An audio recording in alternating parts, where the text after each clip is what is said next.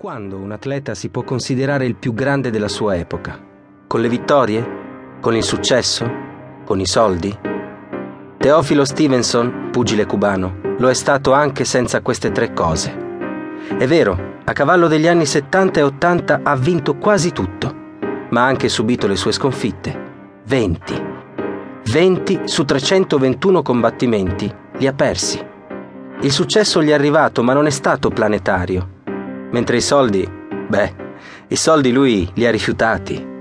Quando uno dei principali manager del pugilato statunitense, Don King, gli offrì una borsa di 2 milioni di dollari, ma c'è chi dice che fossero 4 o 5, per combattere contro Muhammad Ali, lui rispose con la frase che passò alla storia.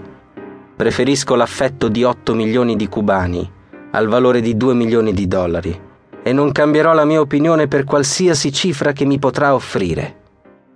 E allora, forse, un atleta si può considerare il più grande della sua epoca, quando ai risultati sportivi aggiunge un'aura di leggenda, quando al di là della disciplina da lui o lei praticata, c'è una storia sotto che fa capire che malgrado si parli di sport, non si tratta solo di sforzo fisico che porta al risultato, che dietro un pugile di un'isola caraibica non ci sono solo i tecnici, gli allenamenti e la preparazione per le gare, ma anche le aspirazioni, le aspettative e la passione di un intero paese. Teofilo Stevenson era questo. Il sovietico. Certo, ovvio. Chi poteva capitarmi in finale? Siamo alle Olimpiadi di Mosca, quindi il sovietico. D'altronde gli altri non ci sono.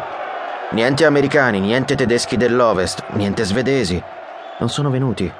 Boicottaggio. Quelli che ho già battuto a Monaco.